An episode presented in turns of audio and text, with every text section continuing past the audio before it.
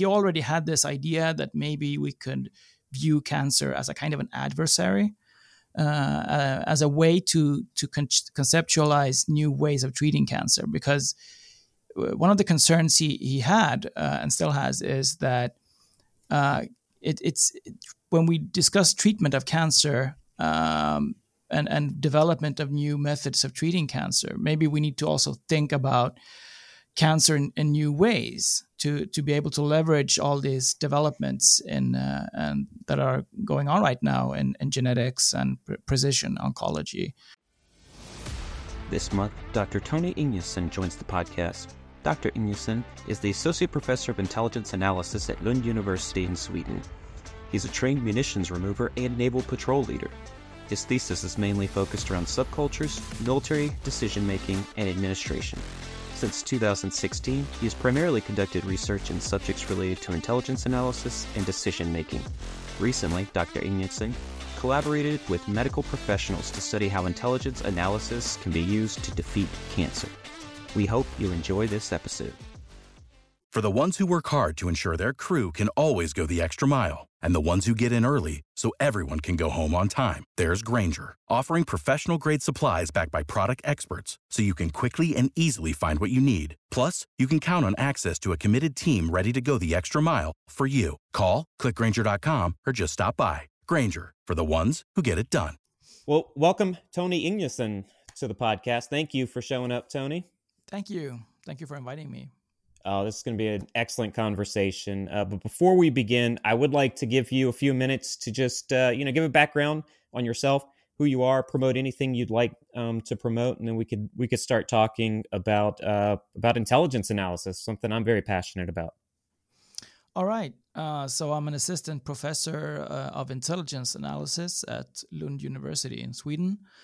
And I have a PhD in political science. And I wrote my dissertation originally on tactical decision-making in combat situations, where I studied quite a few cases. I had 8 case studies in all, ranging from submarines in World War II, including American submarines, first year of combat operations against Japan, and some other stuff. And it's out there. It's open access. It's available for free as a PDF file.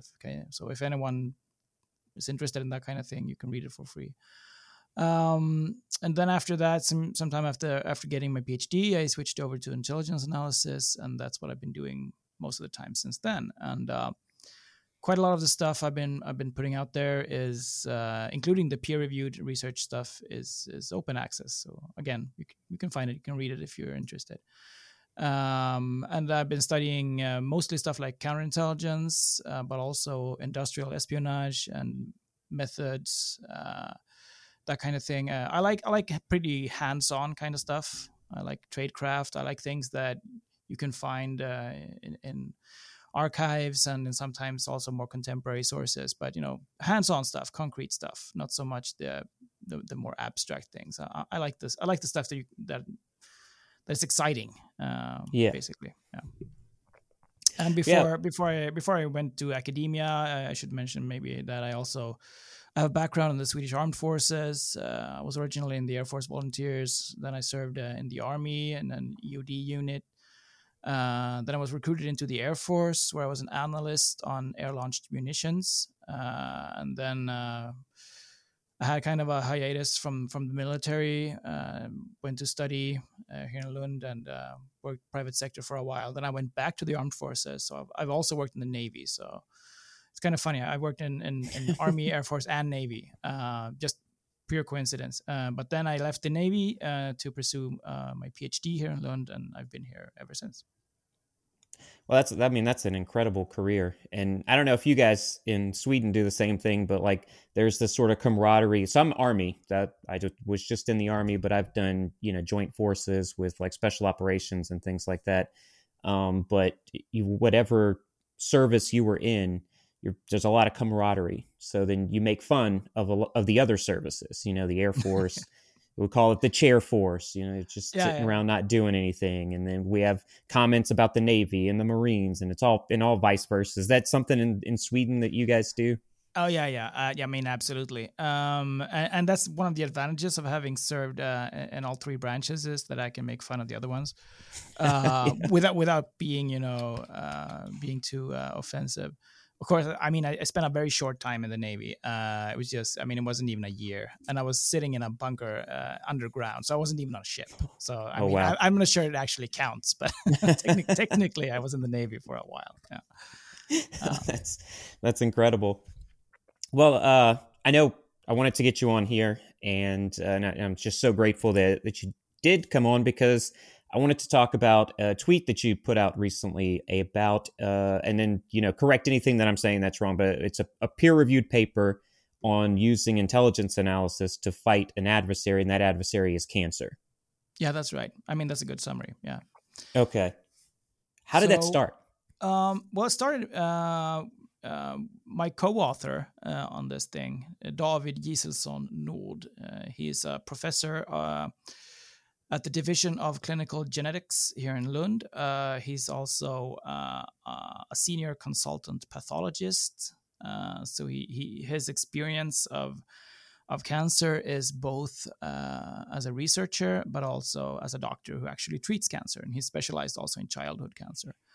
And so he came to me because he had this embryo of an idea where he wanted to talk about strategy and maybe intelligence, I think, and how that could be applied to cancer, because he already had this idea that maybe we could view cancer as a kind of an adversary, as a way to conceptualize new ways of treating cancer, because one of the concerns he had and still has is that it's when we discuss treatment of cancer and development of new methods of treating cancer, maybe we need to also think about cancer in new ways to be able to leverage all these developments and that are going on right now in genetics and precision oncology.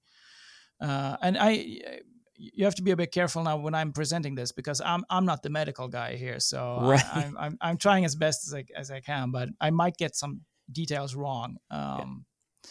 But this is basically my way of interpreting all this. And so we had these discussions, and he explained to me how cancer works, and the problems that arise when you try to treat it. So one of the ideas here is that cancer reacts to treatment, basically. So cancer doesn't have a consciousness.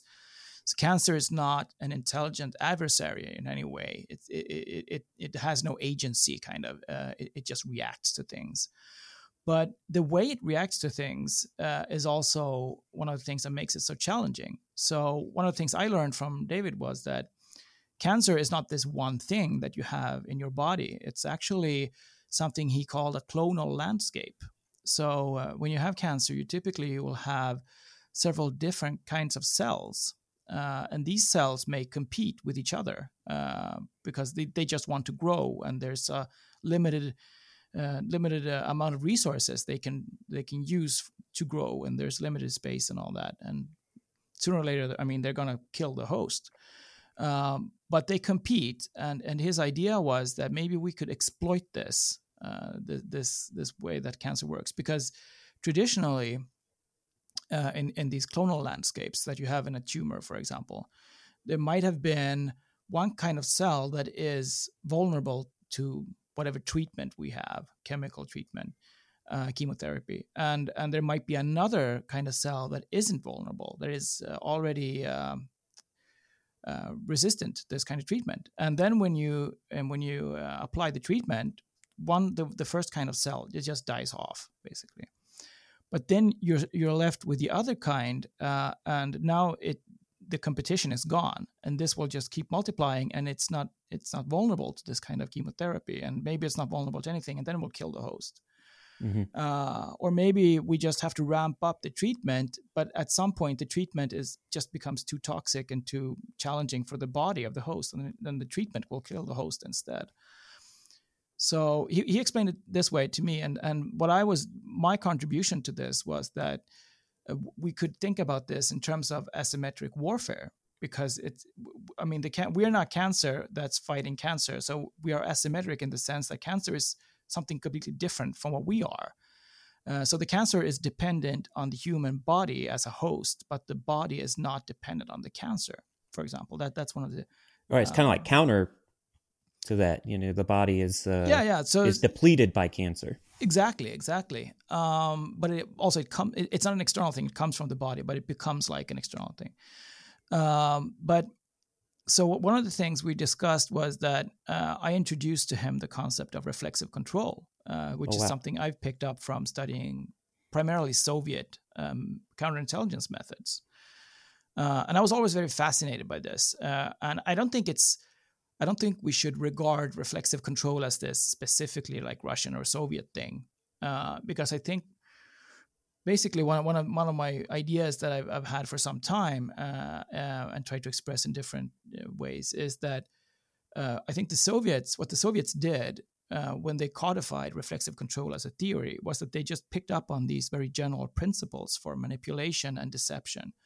And I think they made a lot of good work on developing these and clarifying them in ways that you can keep them very concise and you can apply them. But I don't think they're like this specific thing, because I think they have existed for a long time in the West as well. But just we maybe have been using it more intuitively and maybe not codifying it, and that makes it more difficult to transfer this kind of knowledge. Whereas I think that the main advantage of using reflexive control as a framework here theoretically is that it's clearly formulated in these old Soviet doctrines.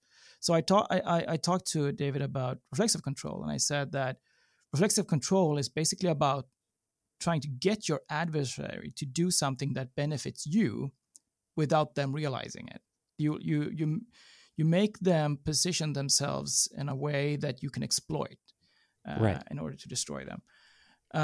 So this is something we were working on. And so one of the ways that this can be done in cancer treatment is that if we use this example I told you before, when we have two different kinds of cells, one is vulnerable to a kind of treatment we have, and the other kind of cell isn't.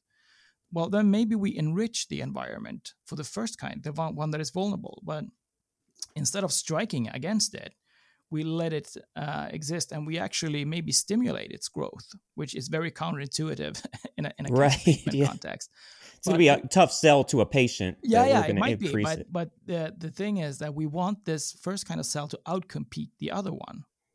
So if it works, then the first kind of cell might replace the second one to the point where the second one is so weakened or maybe even destroyed in the process that we create this situation where we can strike the first kind of cell with a treatment and just wipe it out, or at least reduce it to the point where it can be surgically removed.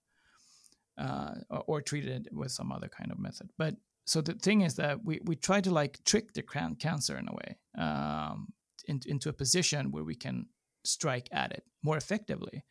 And this requires strategic thinking, basically. You have to think about cancer as an adversary, and you have to think several steps into the future, like playing chess or something like that.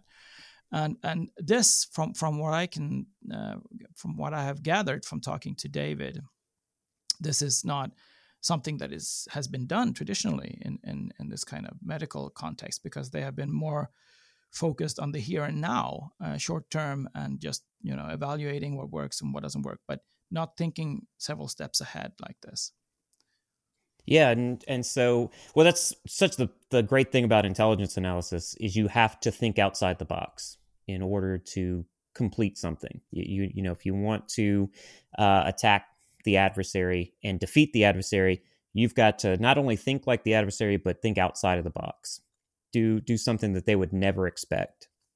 And that's why I think it's so interesting with what you're doing with cancer. Are you guys going through like an F3EA process, like the find, fix, finish, exploit, and analyze? Yeah, that's another part of it. So we have several components in this paper. So reflexive control is one of them. And this like the F thread concept. The acronym is and it keeps changing. I mean, I've seen they always do. F5 now and all this kind of stuff. Yeah, yeah, but, yeah. I like to stick with the what you said, like the F thread or the F3EA. I just find that that's easy one to pronounce instead of just they'll probably add letters along the way. But the thing is, so that's also another thing that David brought into the mix, was that he wanted to get cancer treatment to be more focused on this kind of cyclical process. So normally you would find the cancer, of course, fix it, like in the sense of here locating where it is and you know how much it has spread and so on, and of course then you want to engage the cancer and destroy it with whatever kind of treatment you're using. But and so far, I mean, there's no major difference. But he wanted to pick up on the F-thread logic by also adding that after treatment, the treating doctor should also try to quickly try to get an updated picture of what's going on and get more data on the way that the treatment has worked and more data on like the kind of the cells of the cancer that may be still around. And so that we could exploit this information and prepare for another round of treatment before you get into the situation with the patient has already started to deteriorate. Right. So he wanted to be more proactive and more like have this cyclical process spinning all the time until the patient has been cured, instead of being, because the way he explained it to me is that cancer treatment has been very reactive and not so much proactive. Once you initiate treatment, you're basically the cancer is reacting and then you're reacting to the cancer. And this is maybe you can even use the OODA loop kind of metaphor here, that you want to keep acting, taking steps to destroy the cancer without waiting for it to react to you all the time. Right. Yeah, it's that's incredible. Is there have you guys looked into any like AI or machine learning to do the analysis portion of it? Yeah, I haven't done so specifically because we started this couple of years ago, so before like the really big AI hype. But I know that David has an entire team of people doing research on cancer, and I'd be surprised, frankly, if they haven't started to already check out this kind of a venue, because I know that they have been working on things like game theory before and stuff like that. So I know they're pretty quick to pick up on new ideas. But I think that might be a possibility, sure. Yeah. Now you said he came to you to talk through it and be sort of like the subject matter expert for how intelligence could do it. What was that conversation like? It was very, very stimulating, because I mean, when you're working with intelligence studies, maybe you're used to talking to people in law enforcement or military or, you know, fellow academics who might be in political science or sociology or psychology or something like that. So, I mean, that kind of those kinds of discussions are something that I'm fairly used to, but this was completely different, talking to someone who comes from medicine and talks about cancer. Because I knew very little about cancer, like most people, I guess. And he had some idea about what he wanted to know. So he knew more about strategy than I knew about cancer. But I was able to also introduce some of the more detailed stuff, like reflexive control and the asymmetric dimension. And so we had a lot of great meetings where we just sit around and he would just explain cancer and I would explain some intelligence concept, and then we would see kind of how we could connect the dots and how we could make these things work together. And I would pick up on whatever he was saying and say, oh, this reminds me of this thing. And he would, when I explained something, he would say, oh, that's like this thing. And so it was a really creative process. Really enjoyed it a lot. Yeah, it sounds amazing. Because I know if an oncologist or something would come up to me and have asked me the same thing, I don't have a PhD. So not somebody like in the intel world that is, super knowledgeable. I've just been doing it for so long. I've got all these tidbits, but if an oncologist would come up and ask, I don't know what I would say. I don't know if I would have the confidence that you had to say, yeah, let's go through this. Let's kind of combine our powers. Were there any books that helped you in the process? Not directly, indirectly, I think, is more the thing here. So, one of the things we got from a reviewer actually was Ed Lutwak's book on strategy. Yeah. Not so much the details, but just the idea of framing it as this counterintuitive strategy, the paradox, what Lutwak calls the paradoxical logic of strategy, I think something like that he calls it. So that was just one of the ways of framing it. But otherwise, I think it came more out of studies of a lot of it was Soviet counterintelligence doctrine and methods and cases, because that's the kind of thing that I'm most familiar with. David also had he already knew about F3EA, and he had some ideas about counterinsurgency, and he had some ideas about strategy. So my contribution was to say that I don't think it's that rewarding or productive to look at it as counterinsurgency, I think, but I think it's more like this adversarial perspective where we use reflexive control and more like look at it like from this counterintelligence point of view. So I think that was my main contribution to this. And what I really love about this is, especially, for over the last few years, at least in the United States, and you could tell me how it is in Sweden, sort of this intelligence analysis gets dumped in with covert operations and the three-letter agencies, NSA, CIA, and it's looked down upon. If you're doing intelligence, you're doing something covert. You're part of the deep state. You're trying to do something negative towards the people. And then open source intelligence takes off. As well, gearing up, the Russians are gearing up on the border of Ukraine, and open source intelligence now becomes a vernacular within the English language. And there was a lot of, I would say, bad thoughts from some people who didn't understand it, that you're just trying to control a narrative, you're trying to control this. So what I really love about this study is it's something tangible that you can attack, that you can do good work in, and maybe highlight other things that intelligence analysis can do good work within the community. Without the ones like you who work tirelessly to keep things running, everything would suddenly stop. Hospitals, factories, schools, and power plants, they all depend on you. No matter the weather, emergency, or time of day, you're the ones who get it done. At Grainger, we're here for you with professional-grade industrial supplies. Count on real-time product availability and fast delivery. Call, click Grainger.com, or just stop by. Grainger, for the ones who get it done. Yeah, I think, and this points to actually a very interesting cultural difference, which is something I'm working on in another project right now, but it's going to take a while until that's finished, but it's probably going to be a book chapter. But I've studied U.S. counterintelligence, especially in the 80s, quite a bit. Also, to some extent, in the U.K., but mostly counterintelligence in the U.S. And I've also studied counterintelligence in Sweden in the same time period. And I think it's very interesting. And also, I mean, just what you pick up in general in terms of attitudes from society and such that. I mean, in the U.S., intelligence, my impression is that intelligence is very strongly associated with foreign intelligence gathering on other countries in particular. And I mean, and with that, I think, yes, it's not that far off to associate it with covert action.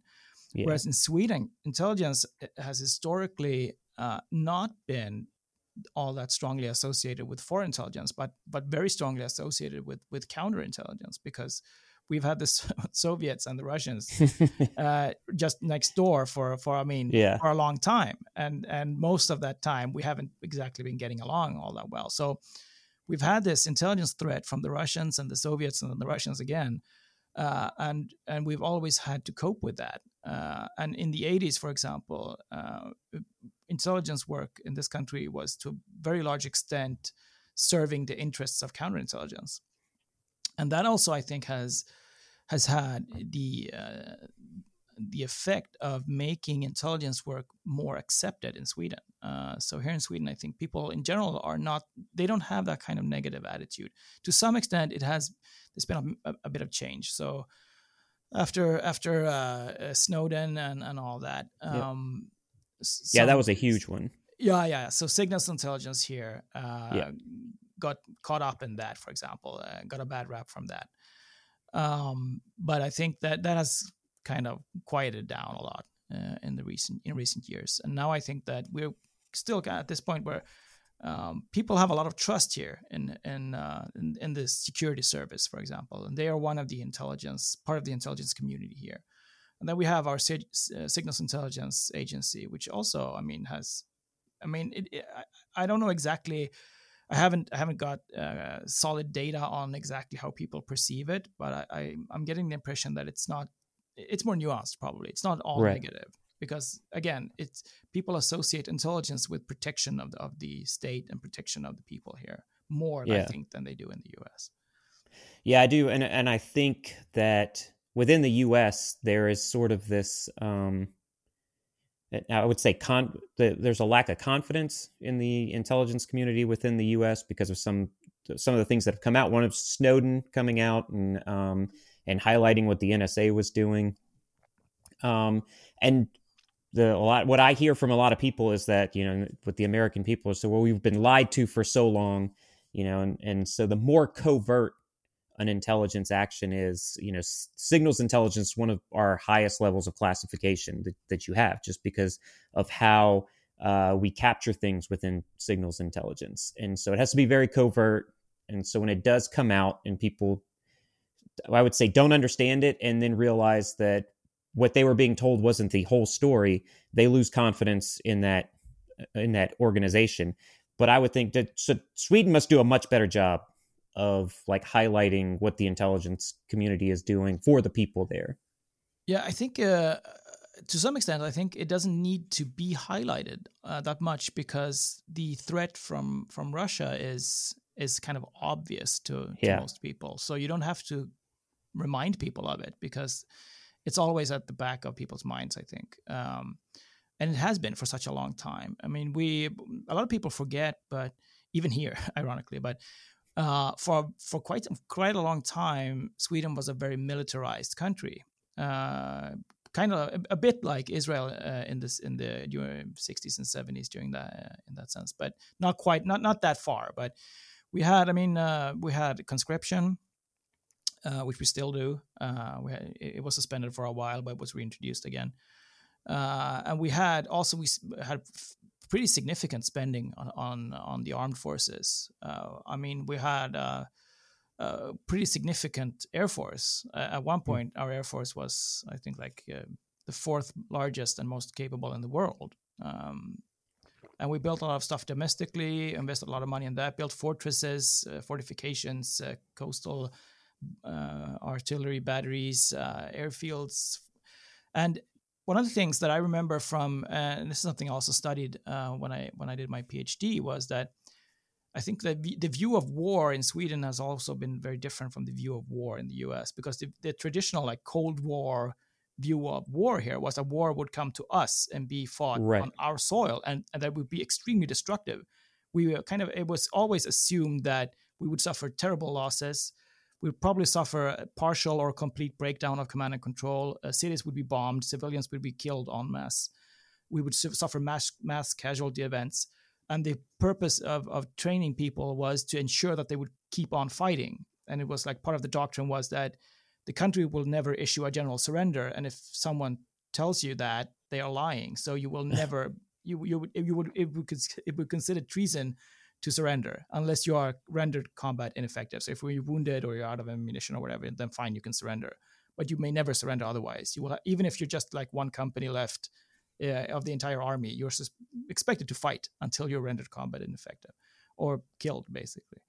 And I think this mindset, this kind of like besieged mindset, or just one step removed from being besieged by the Russians and Soviets, because they have such vast numbers and they have like a lot of hardware and it's close. It doesn't take long for them to get to us.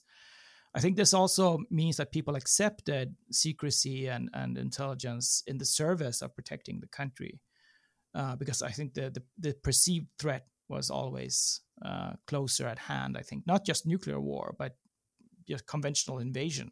Yeah, it's not even, like you said, it's just not even just nuclear war. It's, you know, getting your conventional munitions downrange and killing civilians. And that would happen in an invasion of Russia. That's what we're watching in Ukraine right now. Yeah, exactly. I think what we're seeing in Ukraine is kind of vindicates the view that people had here, that's exactly what people expected, and that's exactly what happened.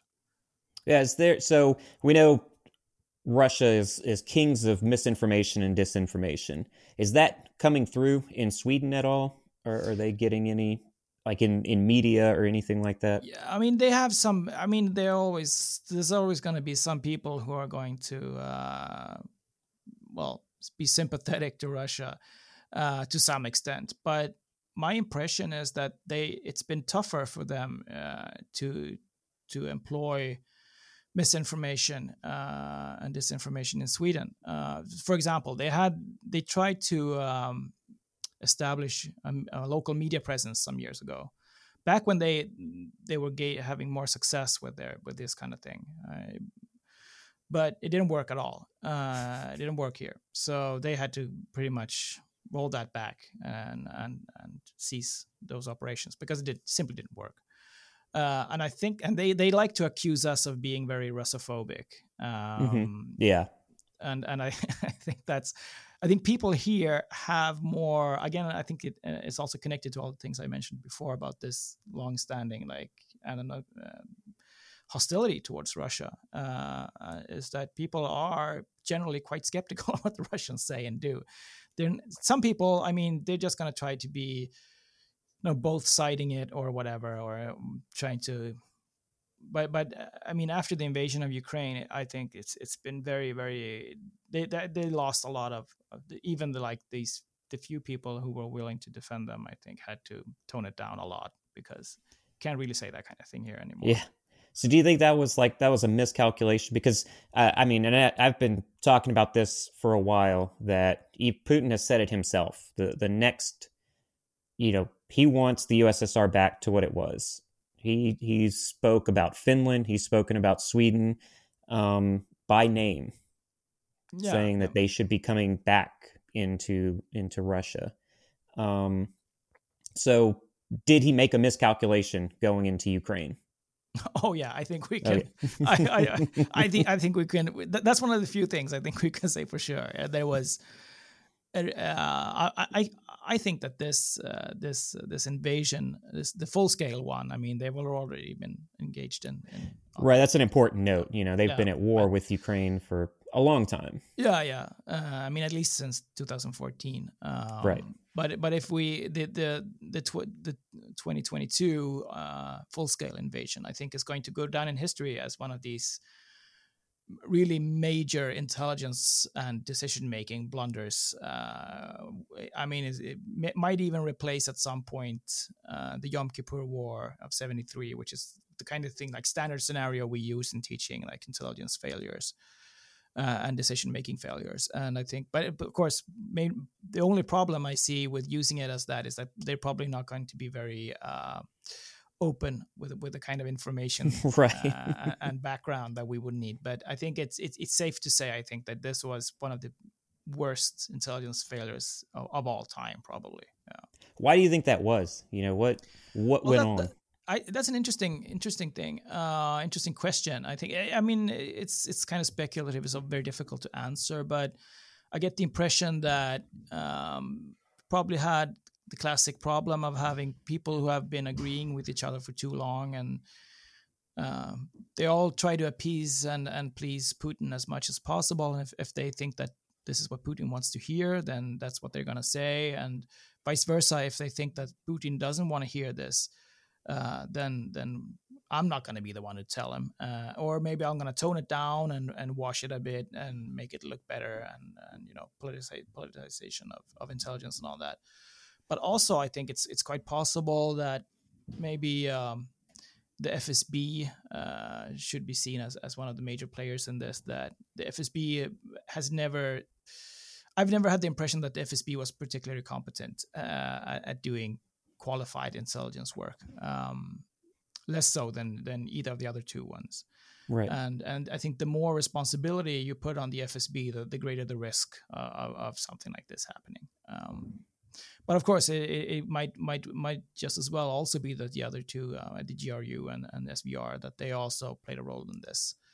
But it's I mean, it's a bit frustrating because it's very difficult to look behind the scenes here and see what went wrong. But I think it's safe to assume that they thought that things were very different and that things would play out very differently, and that I think that was based to a very large extent on a very erroneous view of what Ukraine was and how Ukraine would react.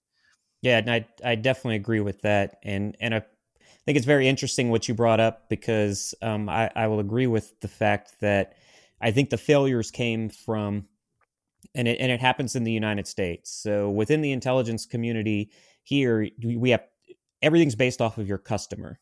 So if you're disseminating a report at the end of the day, it's for a specific entity or person. Well, for a lot of our intelligence community, that's the president of the United States. And so that's the person who's going to guide your intelligence collection. It's going to guide, up to even what that person wants to hear and what they don't want to hear. And so we in the U.S. have had a ton of intelligence failures because of that simple fact that, well, this isn't something the president wanted to hear, so let's not look into that or discuss that. What is the concept within Sweden as far as the intelligence community? Who's their customer? Who do they go to? Well, I mean, it's somewhat ironically, it's very secretive in Sweden once you get past like the lower levels of stuff like law enforcement, intelligence and such. It gets quite intransparent. And thing about another ironic thing here, which I also find very fascinating, is that Sweden is, I mean, legally we have a lot of transparency built into our system. So, I mean, the default for all public kind of documents and decisions is that they must be made public and that anyone can request and get quickly basically any kind of file except the classified stuff. But right. The classified stuff, on the other hand, is really classified. So okay. Stuff does not get declassified easily here. And the stuff can stay classified for a very long time, even if there's a scandal or something like that. So one of the reasons I've done so much work on American counterintelligence and American cases is because once there's a scandal, I know that, well, there's going to be some stuff released, and there's going to be like congressional oversight is going to kick in, and I'm going to get all these nice reports. I mean, they're not going to give me all the details, but they're going to give me a lot of information. That doesn't happen right. here. It doesn't exist here. You can have, at some point you can have, if something bad happens, and I mean, we've had our fair share of stuff, bad stuff as well. Then you might have a similar mechanism where someone investigates and then they publish a report. But usually they're going to be a lot less detailed, and then they're going to have this classified appendix that you can't see, and that's where they're going to put all the useful stuff. So it's just a more closed system, and I think which also I think is a result of this long-term hostility and long-term threat from Russia and before the Soviet Union, that secrets are kept and they're kept for a long time. And once something has been deemed important enough to be secret, it stays the secret, basically. So we had maybe you heard about the criminal case against, we had a spy inside the intelligence community here. Yeah. And he was assisted by his brother. And a lot of the trial was kept classified. A lot of the evidence, witnesses, etc., was classified, and I don't think that's going to be released probably anytime soon. I mean, that's going to probably take a very, very long time. So the public only received some information, but even then, we received an unprecedented amount of information. We received a lot of information. A lot of the evidence was still made public, but that's because they wanted to make it public just to be able to get him convicted and to gain support from the public for the conviction. But normally you don't get that. So the customers, to return to your question, I think the customers, of course, are the government. In our case, we have the prime minister and we have the ministers of government, and they're consumers of intelligence. But then we also have like the security service, there's specifically the counterintelligence and counterterrorism parts, but also they have a part of them also work on VIP protection, and then they also have protection of like the constitutional and democratic order of the country. Right. But they receive intelligence and they can task intelligence to support their work. And then we have law enforcement. Is of course they have their own intelligence capabilities, but they also have information sharing and such. So I usually tell my students that it's important to note that intelligence exists on several different levels and serves different purposes, and they're all very important. But some, of course, are more secret than others. So in law enforcement, it's going to become open a lot faster than you would expect from national security context. Yeah, and that's a good point to be made. So we have the same thing. So outside of the intelligence community, the agencies, what we would call the three-letter agencies, we have an intelligence community that is actively involved with police officers in policing, not on the ground policing, but helping the community understand what the adversaries are, and then helping the police find other people. And like you said, that's less covert. What are the kind of students that you're seeing now? Or is it military people, or are you seeing an influx of regular students coming in? They want an intelligence degree. It's a mix, I'd say. And the courses we have in intelligence, our system is such that in order to get like a bachelor's degree in something, you would take 3 full semesters of classes in that specific topic. And then you would add 3 semesters of something else. And then you'd typically the topic that you want your degree to be in is the one you would have to write a student thesis in. And that would take you some weeks. 10,000 words thesis. So we have students who take all 3 of these courses in sequence so that they can get a bachelor's degree in intelligence analysis. So that means that they typically already have the other experience from other subjects. And in some cases, it's political science. Some cases it's criminology. And some cases, it's even people who have with engineering backgrounds and stuff like that. Some of them are just students. Most of them are, I think, safe to assume, looking for a career in intelligence. Some people are already working in law enforcement specifically, or the military. And probably they are looking to apply for an intelligence position within the organization they're already employed. And they think that this might help leverage them and improve their chances of getting a job like that. And we have a lot of good cooperation with our intelligence community. So we're a small country, so our intelligence community is, I think, more closely knit and also somewhat broader in what they do. So we have meetings here in Lund for our intelligence community practitioners, including also private sector representatives.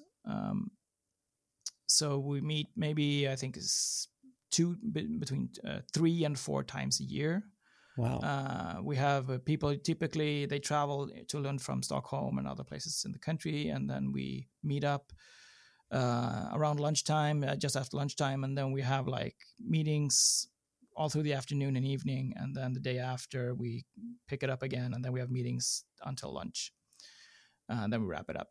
And these are very, very, I think, very productive meetings, because we don't discuss operational stuff, nothing that would be sensitive or require information security or something like that. So we just discuss stuff like research. So people come from our university and from other places and present their research to practitioners. Practitioners talk more strategic issues with each other, with us. What's the direction next 10 years, for example? What are important developments? What do we need to talk about with each other, like long-term stuff, strategic stuff? So we have people from the military, we have people, law enforcement, we have both like counterintelligence, but also traditional policing. We have customs, we have prisons, we have tax authority. All sorts of, yeah, they're actually, people tend to overlook them, but at least here they have a pretty interesting niche in intelligence, because they detect kind of financial crime, which is something you can use to finance organized crime or finance terrorism and stuff like that. Yeah, I think a lot of people, I laugh because we have a different sense of the tax system between us and you guys in Sweden. We look a lot, well, I would say, we look down on taxes a lot more than you guys would. Yeah. And not to say who's right or wrong, I don't know. I'm not a financial guy, but it's an interesting thing to bring up because, yeah, you're exactly right. When doing counterterrorism, you're basically looking at financials and you're following the money. That's the one thing we're always taught. If you want to figure something out, if you want to see who's the leader here, follow the money, who's funding it and where's it funneling down to. Yeah, so it's interesting that you guys have that with your tax agency. Yeah, we have several agencies tasked with like following the money and using intelligence to get more information on transactions and money flows and stuff like that. So we have the tax authority. We have a special, I don't remember what the English translation is, but we have an agency that basically collects debts that people have in the name of the government. They are also tasked with, for example, if someone has major outstanding debts because they're not paying taxes, perhaps because they're an organized crime, then they can confiscate cars, watches, cash, stuff like that. Well, and we also have a special agency, separate one that handles financial crime specifically. Okay.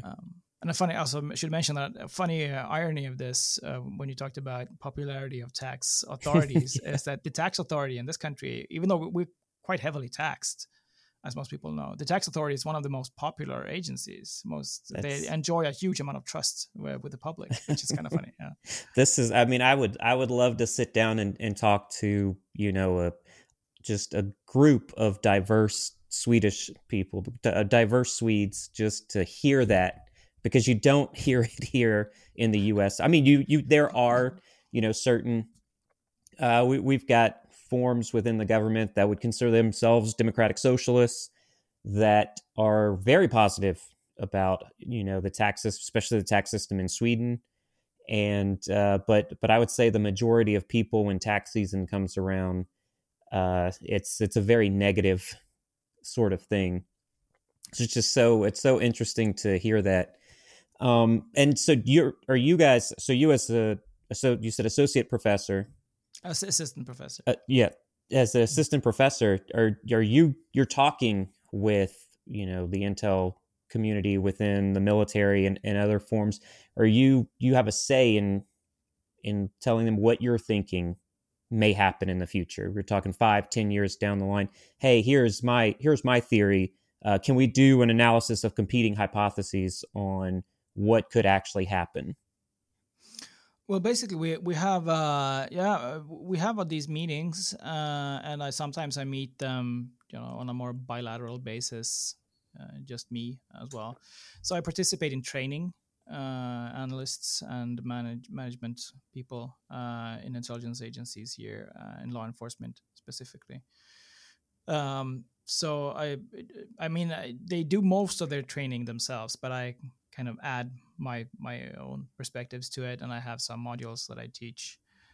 So that's one way of getting my perspectives. But also I talk to them when I have training. It's not like I show up and then lecture them and I walk out. It's more like I present this is my take, and this is kind of what I pick up from research and from science. And what do you think about this? And how in what way is this useful to you? And then usually we have a bit of a discussion, and then I can pick up some lessons learned, and then I can use them and implement them and continue to evolve my teaching in this way. But also we have meetings, like I said, and it's pretty informal. So we talk about stuff, and we usually talk in a group setting. So I'm just one member of the group, and the group is typically the majority of the group will be practitioners from the agencies, and then a bunch of us academics and we give our 2 cents and they give their 2 cents, and then sometimes we come up with new ideas together, and sometimes we new insights, and we don't always agree, obviously, but we get an idea of what the others are thinking and what the others are worried about, and what these kind of opportunities, threats they see, and then we can keep each other's. We're all kept up to date, and I think that's very valuable that we have this reoccurring structure where we meet and make sure that we are kind of keeping ourselves up to date on what everyone is thinking about. So then I think we got 15, 20 more minutes that we can talk. I don't want to take up too much of your time. So then I think the final thing I'd like to discuss is what is Sweden worried about over the next 5 years? And then more to that, what are you focused on over the next 5 years? I think what Sweden is worried about in the next 5 years is, well, Russia is always, yeah, always top of the list. Always a concern from a national security perspective. So Russian intelligence activities. I mean, the one thing is national security in a very general sense, that, you know, the military threat from Russia and what are they planning to do and what kind of capabilities do they have? That's always something to keep in mind, always something that we need to stay focused on and up to date on. But then we also have, of course, the intelligence threat.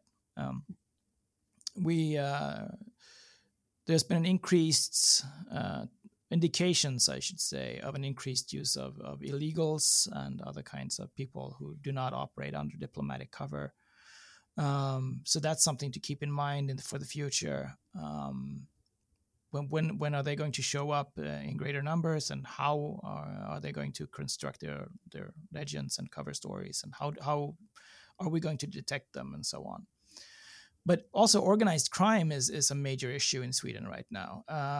We're really struggling with a lot of organized crime and how to use intelligence to fight it. And I think from my point of view, I think it's very interesting to look at some of the American experiences in fighting organized crime, because I mean, it's something that the U.S. has a lot more experience in doing and has done over several periods of time in different settings. And I think that all that adds up to a very interesting base of experience and cases that I've been looking at.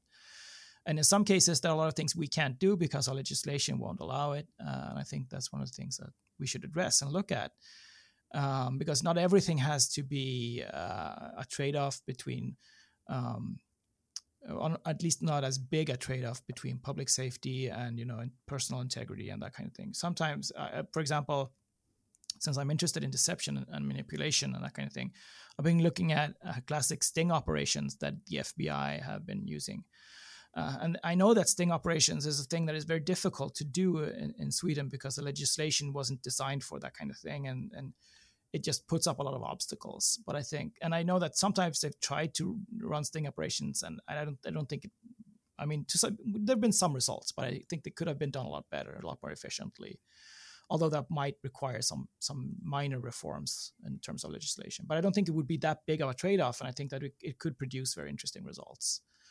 But I think that organized crime and Russia will probably remain major issues. Of course, then it's also stuff like climate change and no pandemics. I don't do that much work on those topics, but I know that from like a broader intelligence community view, I think that pandemics and climate change are also going to be, and AI, of course, also going to be stuff that's going to be on the radar. Yeah, that's not something. So I'm glad you brought that up. The climate change factor, because the last few years the United States has put out a national security briefing, a greater intelligence briefing, and climate change has entered that just because of the effects that could happen with if the world continues to warm, what are we going to do?